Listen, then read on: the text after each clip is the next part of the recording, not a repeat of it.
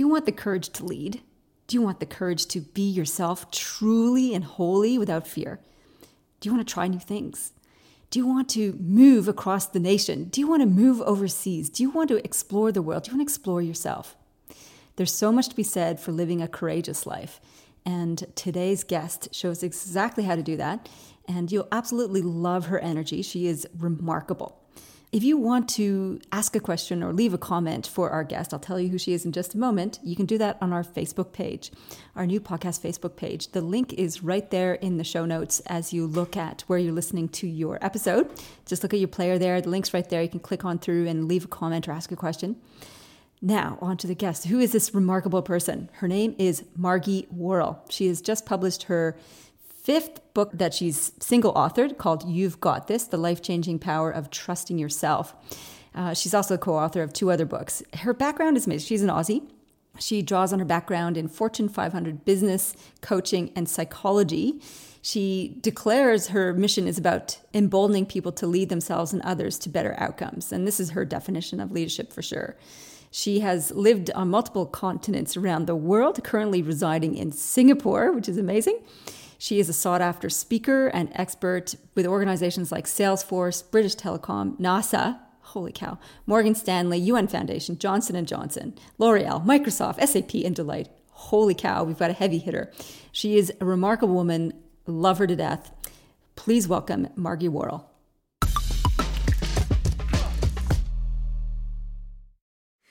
Awesome. Straight from Singapore. How wonderful. You've just come out of a long swim and have joined us on the podcast. It's so exciting to have you here, Margie.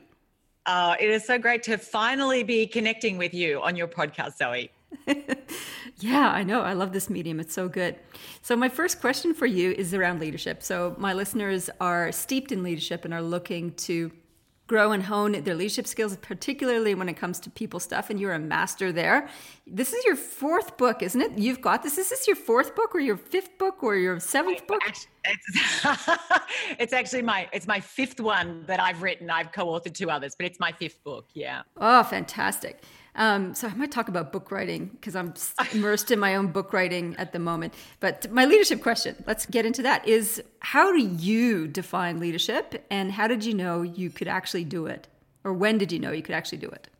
Uh, look, my my my definition of leadership is fairly broad in many ways. It is the decision we make to affect positive change. My favorite quote on it that encapsulates the most is by John Quincy Adams, who was one of the, I think, the fifth president of the United States. And he said, if your actions inspire others to learn more, to do more, to dream more, or to become more, you are a leader. And so it is not about position, it is not about status, it is not about formal authority and power. I have never been in a big, high ranking leadership role in, in an organization myself, but I absolutely see myself as a leader. And I guess that's why I have such a passion to embolden other people to see themselves as leaders and own their power to affect change, because I think it's so important in today's workplace and, and world. I agree with that. And I think it's interesting how encouraging people to believe and see themselves as leaders is is often a first step because if you ask people, "Are you a leader?" they're like, "Oh, no." yeah. Unless they have like a formal title, they don't feel compelled to align themselves with that word. And so, a lot of your work is about doing that. It's about people to like to, to be brave, to stand up, to stand out. You've got this is your latest book title, and uh, that self leadership piece, backing yourself, is essential. If you're going to do any of those things that you just listed in your quote, you know, inspire others, help them to learn. Yeah. But I also think it takes into account not everybody is a natural fit to be someone who is in a top leadership role. I mean, we all do have different personalities, we have different strengths. So I think it's thinking more broadly about leadership. It, you know, some people go, Oh, I couldn't think of anything worse than you know, running an organization with a thousand people in it. I'm like, that's okay. If you couldn't think of anything worse, then that's not for you. but that doesn't mean you don't have the ability to still be a leader in your own right and in your own way. And I think that's where our idea of, if our idea of a leader is someone who is sort of very charismatic and very strategic and, and visionary and all that, well, sure, that's going to limit the pool of people we think of who can show leadership. But that's where I, I I think it's important to be careful of how we define it in ways that don't limit our ability to add value and to contribute and to use our strengths in ways that have a positive impact for other people. So, when was it that you decided or you realized that you could be and were a leader? Uh, given that definition, you know, which is about leading yourself and have the courage to follow your convictions. Well, well, probably unfortunately decades after I wished I had seen that. I mean, I, I, probably knew I could be. I mean, back when I was at university, I was sort of the president of the the business at. I was uh, did a business degree and I became president of the student association when I was what 20 years old or something. And I suppose at that point, you know, I was already stepping up and taking on leadership roles. But, and this is where actually sometimes the gendered manifestations can impact how we see ourselves too. I grew up on a, small dairy farm in rural Victoria, Australia, in East Gippsland. I never consider, I mean, I had zero role models of people, even in frankly the professional world. My father milked cows for 50 years. And so for me as, as a woman, I didn't see myself as someone who had the potential to be a power broker, a leader in a, in a, in a bigger organizational context. And I think I sold myself short, to be quite honest with you. And it was probably really in well in my 30s and 40s that I think I've really stepped up to be a leader in my own way, you know, and obviously the work that I do, which is actually working and emboldening other people to be leaders. So, yeah, if anything, I, I look back now and wished I had seen myself as a leader far earlier on in my career. And I think it, it may have, I may, who knows what I'd be doing. I mean, there's no point kind of speculating on it all. But I, to me, it's been an evolving recognition of, yeah, I'm a leader. I don't have to be running a company, and I haven't stayed in the corporate career track. That I still, and I, and, and it's why I feel so passionately about emboldening other people. And frankly, women, when I, I do a lot of work, obviously across the board in organizations and sometimes in very male-dominated fields. But when I ask an audience who sees themselves as a leader, and when there's a lot of women in the audience, women can be more reticent to put their hand up than men. And I think that's where the gendered, the social norms that we have can sometimes hold women back from seeing themselves as leaders as fully and as early as men can. I think that's an interesting paradigm, um, the whole male female dichotomy. And you've got a section in your latest book, you've got this where we talk about that, or where you talk about it, and how there's different callings or calling outs or encouraging ups for men and women. And for men, you talk about the need to be vulnerable. And for women, it's about the need to be courageous. Did I encapsulate that correctly? Uh, yes, I think both. We all need to be courageous, yeah. um, but it, how, but what that looks like and what that means for us can be different.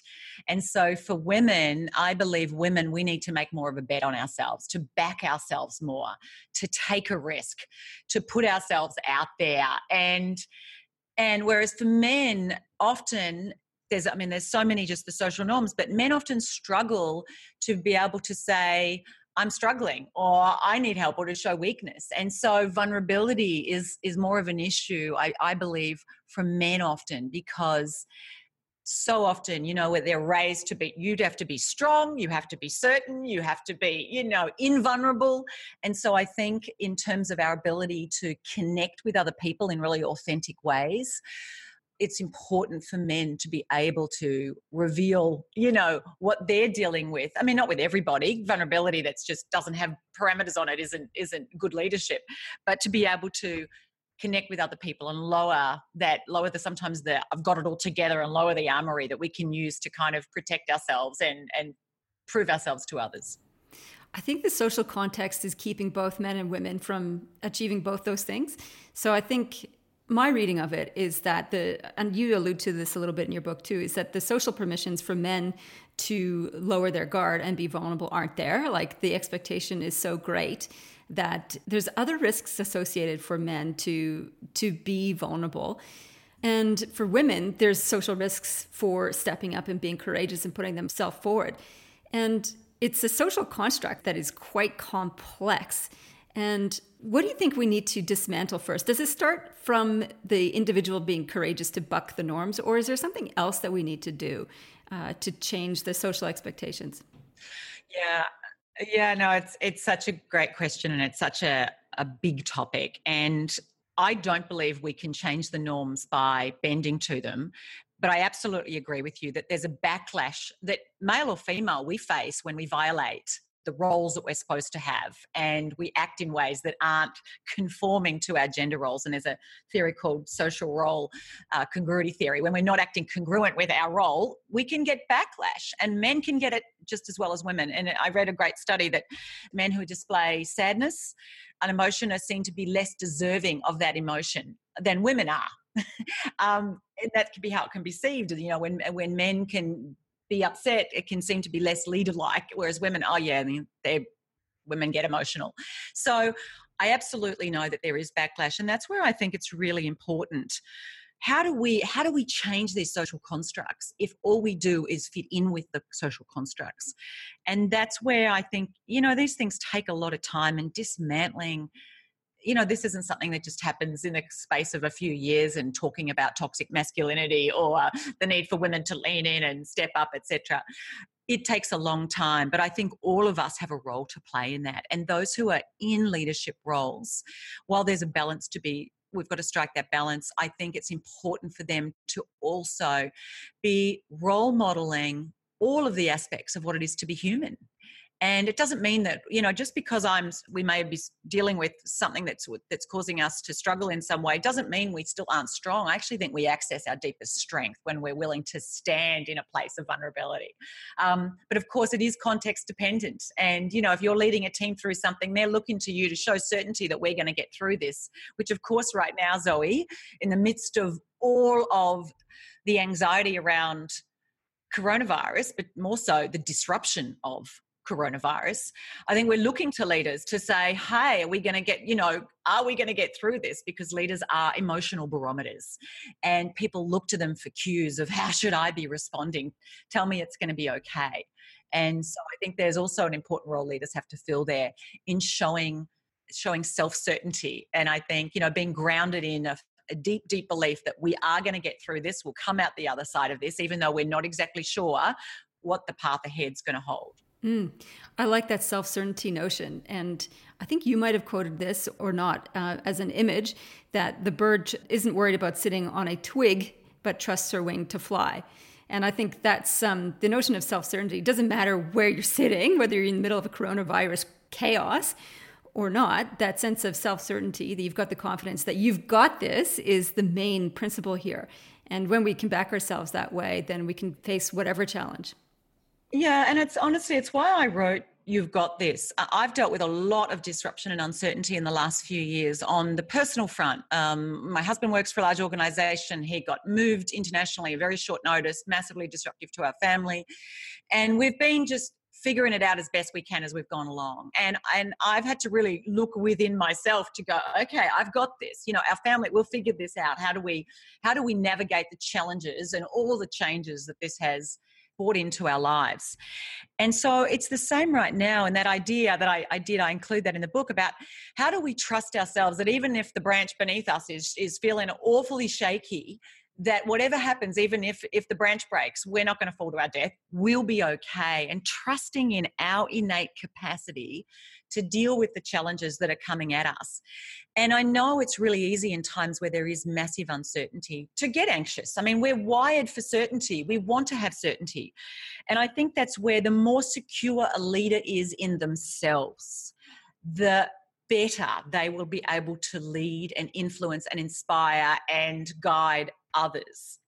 And at times when there is a lot of uncertainty, we have to really double down on what allows us to be more certain in ourselves. And I've had a lot of experience through insecure leaders who are not secure in themselves, and insecure leaders can absolutely um, really undermine the potential of people who are working for them because they're playing it safe, they're protecting themselves, they're highly sensitive to anything that could threaten their reputation.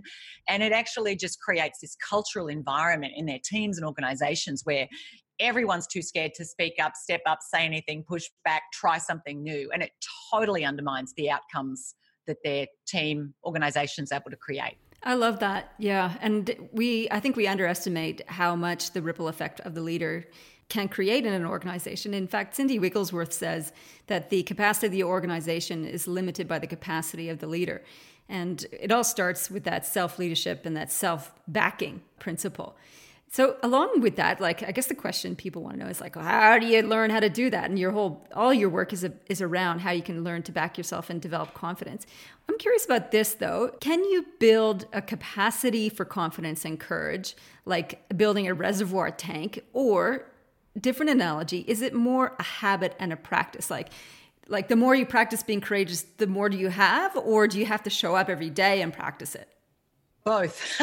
yeah, I, abs- I absolutely believe we have to be very intentional day in, day out at looking at what we're doing and what's driving it and how much fear is driving our behavior.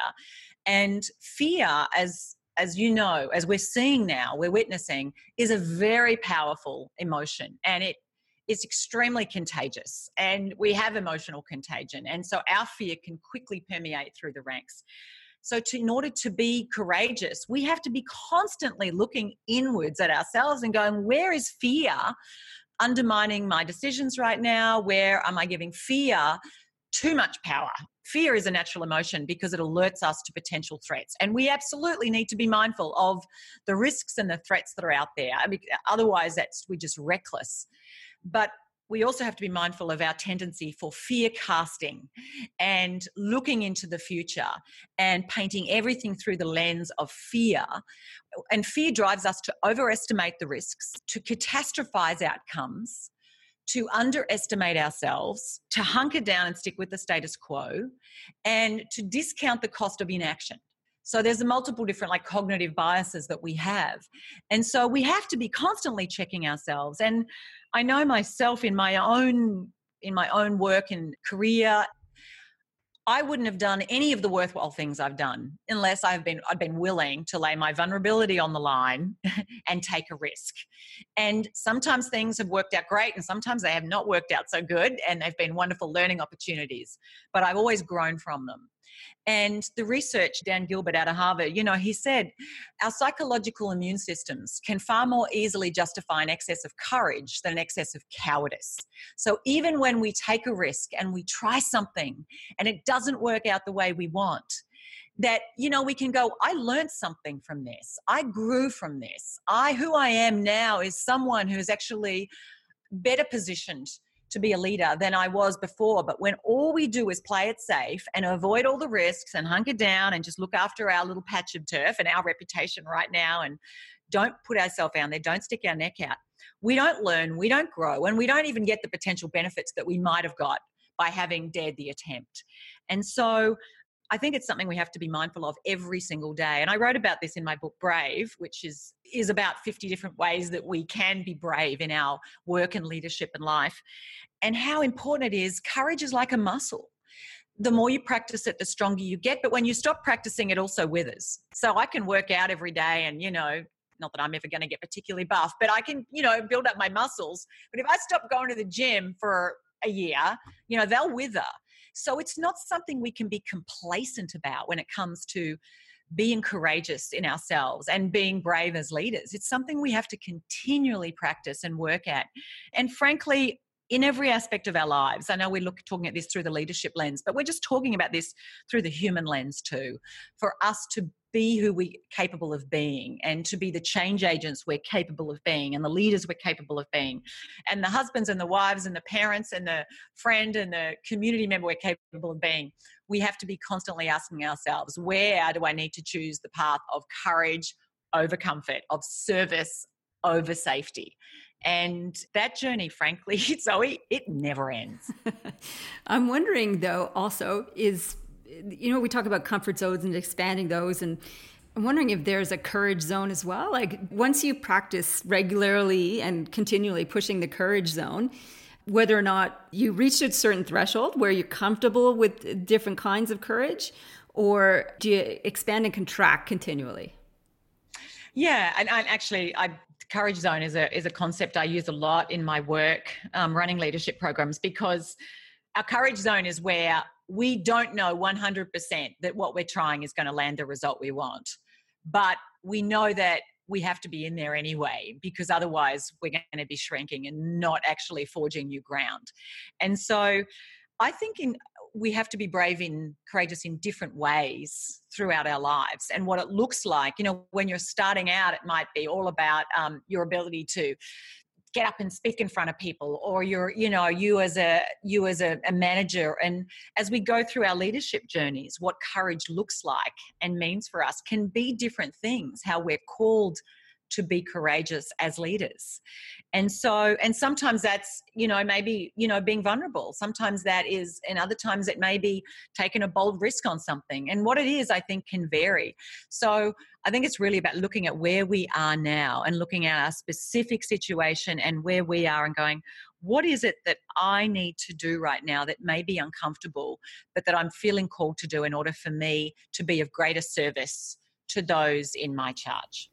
So I think once we've done it once, it gets a little bit easier. I'm thinking. So this is book number seven slash five for you. the first book that came out, were you terrified? Or what was your relationship uh, to that first book oh, being published? Yeah, you you bet I was. Actually, there's a funny a funny story about my first book I wrote. I, I lived in the US for 11 years, and I was living in Dallas, Texas, and I, I really felt called to write this book. And people said, Oh, you should write a book. And a little voice in my head, Zoe, was saying, Who do you think you are to write a book?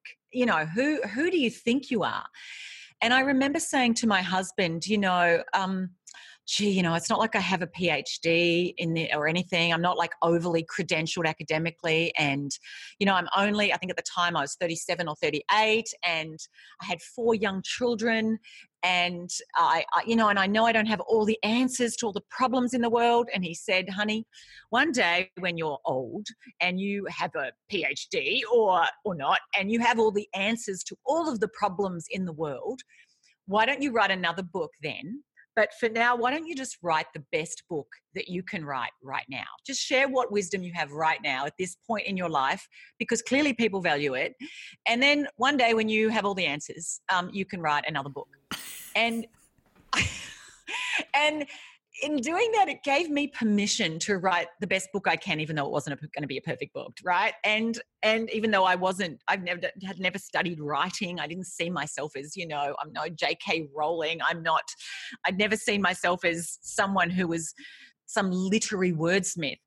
And so I wrote Find Your Courage, and I ultimately had it picked up by a big publishing house, McGraw Hill, who then re-released it. And it was I remember in the lead up to it coming out around the world in January of 2009. And I woke up one night, middle of the night, and in my mind's eye, it was the New York Times and it was my face on the front cover of the New York Times, like taking up the whole of the New York Times because that's, of course, what they would do for a first time author. and the, the headline just said, World's Worst Author. Oh my God that was in my obviously my that was in like my nightmare right and that speaks to how much when we are putting ourselves out there in the world, and it was me putting a piece of myself out there in the world with this book, this absolute terror of being exposed as completely inadequate for the task that I'd taken on, and being exposed as a total fraud, being exposed as um, someone who really had no value to add, and feeling like a complete and utter fool. And the reality is that, I mean, even if I was the world's worst author, which frankly would take, you know, it was you know mean feat to do that, the New York Times was never going to stick me on the front page. You know, that would be brilliant publicity. But I think it speaks to how much our fear of being exposed as inadequate can keep us at times from even daring to do the things that we might feel called to do. And, you know, find your courage is in seven languages now. And you know, if I picked it up now, I, I, would say I'm a much better writer now than I was when I wrote that book. But how would I got to have been the writer I am now had I not actually written the first book and then the second, the third, the fourth? So we've got to give ourselves permission to be inadequate for what we feel called to do. Oh, that's wonderful. And clearly you've you've adopted your husband's recommendations to write about what you know now and keep writing. So, is anything different with this book? Like you've had a few books out out on the road now, and your your practice and your contribution in the world is very different now than it was starting out. What's the same and what's different in terms of that fear of being small and being found an imposter? Is there a different kind of fears that exist, or is you just are you done with that now? Oh, absolutely. I still have the fears don't go away. Um, and you know, this book strategically, Zoe, as someone who does a lot of speaking and I earn a lot of my income from getting up in front of audiences and, and speaking on, on brave leadership. Strategically, I remember thinking to myself, well, strategically, if I was going to look at what would be the best way to position myself, it would have been writing a book called, say, Brave Leadership um, or Courageous Leadership or The Courage to Lead or something like that. But I felt really called to write a book that transcended the, the notions of leadership in the organizational realm, that was really a book about trusting ourselves more deeply, that people in all realms would would be able to access and get value from. And I share my own spiritual belief system in this book too, as you would have read in reading it about choosing the path of faith over fear. And part of me feel a bit nervous about doing that. Like, oh, gee, am I kind of crossing the bounds now? Who am I to be doing that? Is this going to undermine my my brand? And I've just had to trust the calling in me, just to trust that and risk it. And so this book's actually me probably sharing who I am in the more intimate way of this is what is true for me versus me sort of positioning myself. And I just feel like when I die one day, I will have been really truthful in this book. And even if not everyone likes it or not everyone says, well, you know, why are you sharing about your journal entries and God writing to you? You know, which I get some people go, I don't know, what's that about? But that's my belief system. And that's how I draw courage. And that's how I have found resilience in difficult times. And so, just sharing my own spiritual beliefs um, that there is a greater force at play in our lives and that every experience and even the hardest adversities hold something for us to grow and learn and actually to be leaders in the world in ways we may not have been otherwise.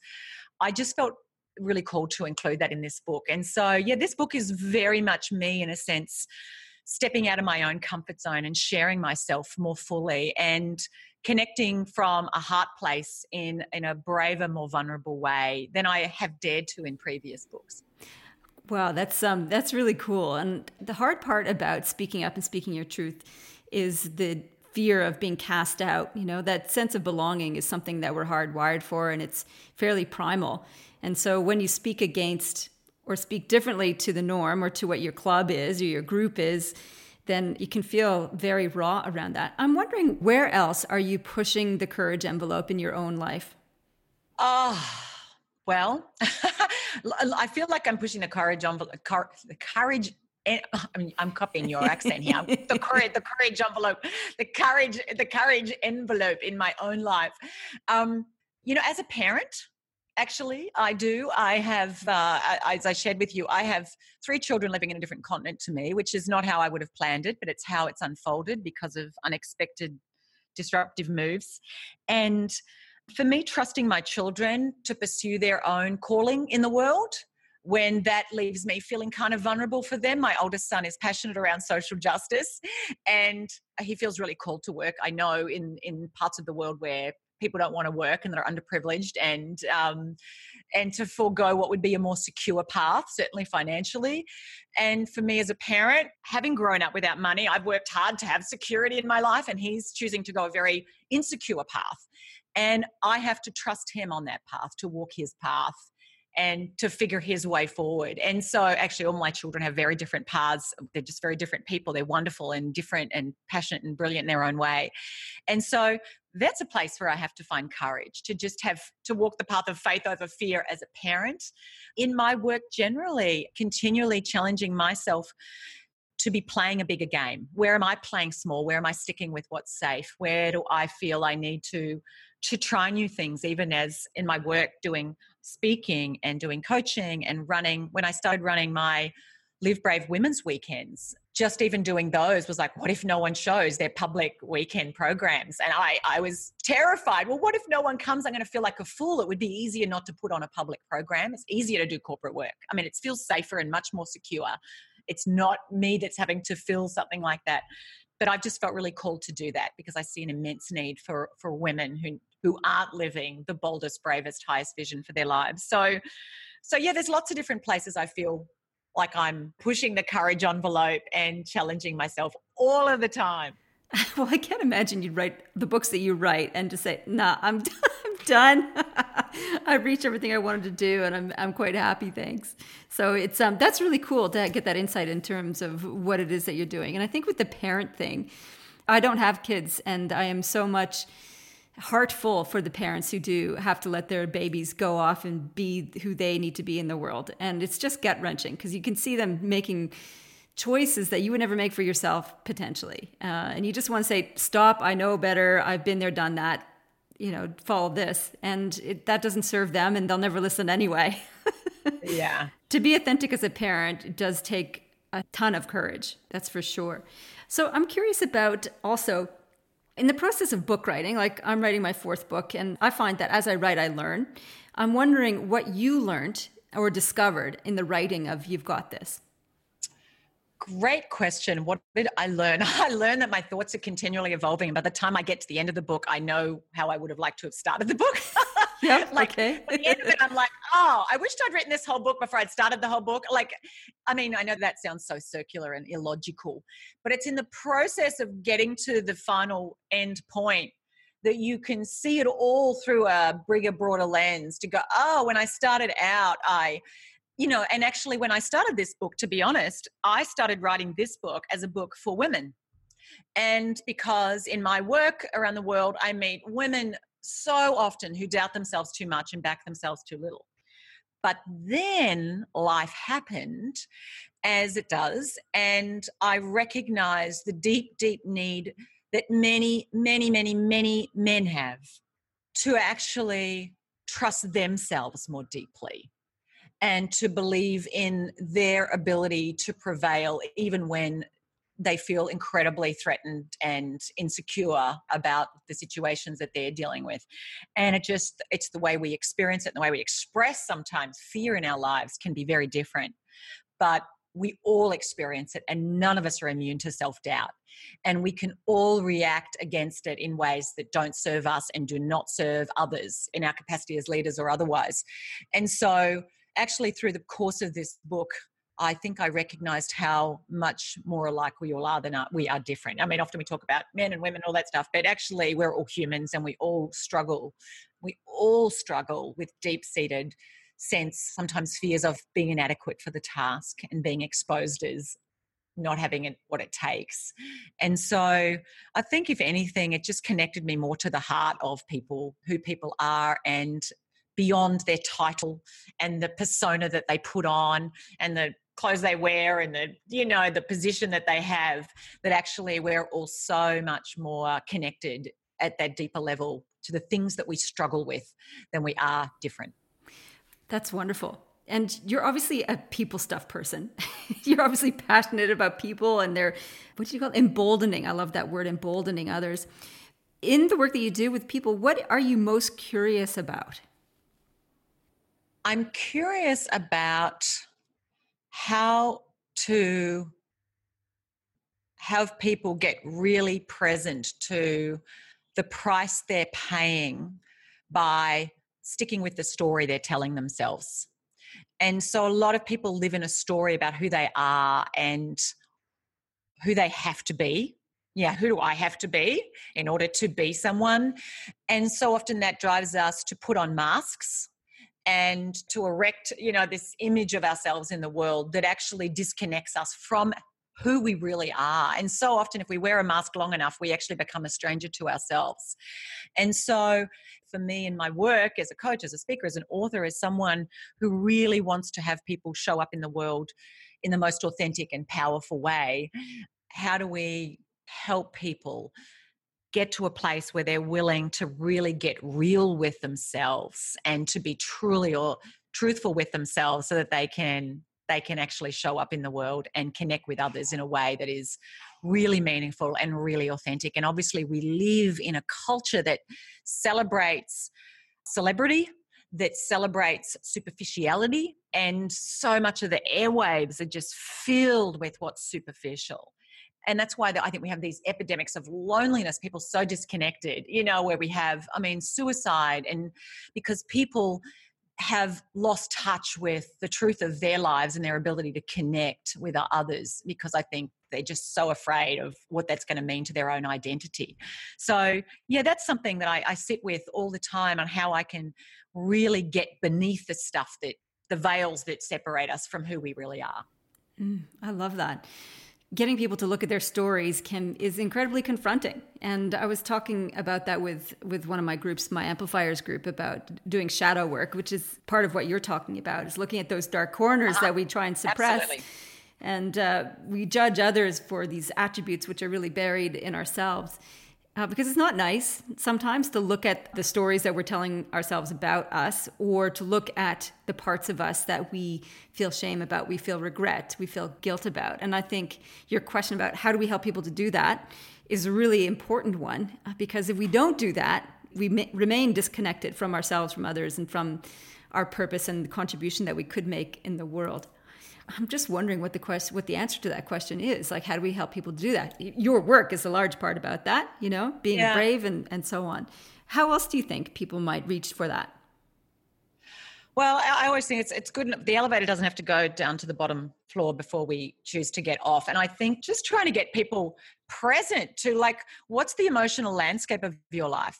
You know, how often do you feel deep joy, deep connection, deep gratitude, and what is in the way of you feeling that more often?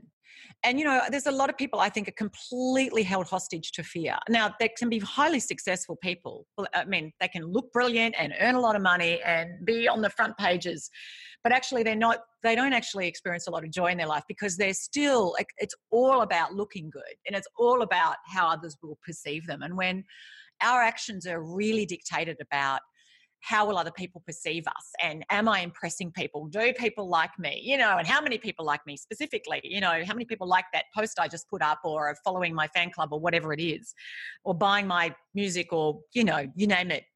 And when that is dominating our thinking space and actually we are held hostage to that.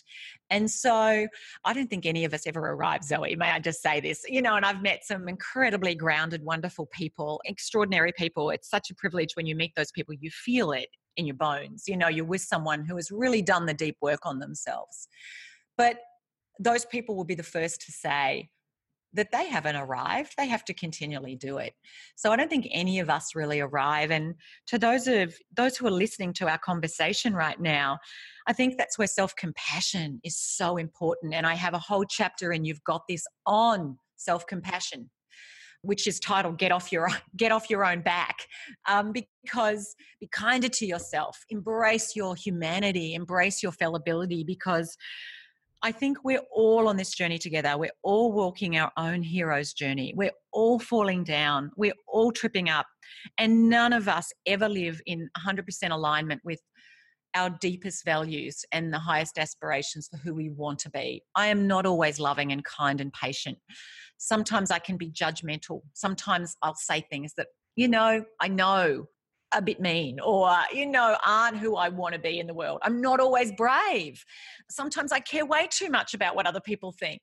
And so, those moments where we do that, you know, just being kind to ourselves. I'm human and I'm fallen down. And I think the more we can show compassion to ourselves as human beings on this all you know as mandela said we're all just walking each other home we're all on our on our journey I think it, it allows us to connect with other people from a place of greater compassion. And when we see someone who triggers us, and, you know, like for instance, I get triggered by stuck up people who think they're really good. I mean, I, maybe it's my country farm girl roots of kind of growing up with those, you know, those rich city people that, I, you know, I ended up kind of being one of the people. I mean, I say rich city people, but sent their children to private schools. I mean, that's what I ended up doing, you know, and I'd grown up with very little and I was just jealous of them, really. But, um, but when I meet people who can be pretentious, I can get triggered by pretentious people. I'm like, oh, you know, those pretentious people. And the shadow work that you talk about, well, where is pretentiousness in me? And I'm like, come on, Maggie, be honest. You can be judgmental at times. You can be pretentious. and like, where do I need to look at myself? And where is that person struggling and suffering and deeply insecure? Which is why they need to walk around letting people know how incredibly important and significant they are. You know, and okay, where do I need to do that sometimes too? And I think it allows us to connect with people from a place of greater compassion. And so when I meet people who trigger me, I'm like, ah, oh, here's a wonderful lesson for me today to have a good look at myself and go, where is that that I see in them living in me and where do I need to do a little bit of work on that? Beautifully expressed. And I love the fact that you come full circle to self compassion. I think that's a fabulous message for all of us. So, Margie, this has been fantastic. Your energy is remarkable, your passion for the work that you're doing and emboldening others. I just love it so much and I appreciate it so much. So, thank you so much. Oh, my absolute pleasure, Zoe. Thank you. Margie was so easy to listen to. Her energy is just so infectious. I just loved hearing her story and her passion for people. I think the key takeaways for me on this one were self compassion. That's a really big one. It's a big one for my work with my clients as well, is being kind to yourself is really, really important because the journey of self transformation is quite difficult and quite confronting. I think the other key takeaway is to ask that question where am I playing it safe in my life? Where do I need to push the courage boundary into courage zone and to stretch that a little bit? Because it's so easy to fall into complacency. So, those are my key ones. I would love to hear what yours are. Feel free to leave a comment or ask a question on the Facebook page. Love to hear your insights around this. And also, if you have any recommendations for other leaders you would love to hear from, they could be business leaders, they could be speakers or experts. I would love to hear your recommendations and ideas about who you'd love to hear from on the call. Well, in the meantime, live well, lead well.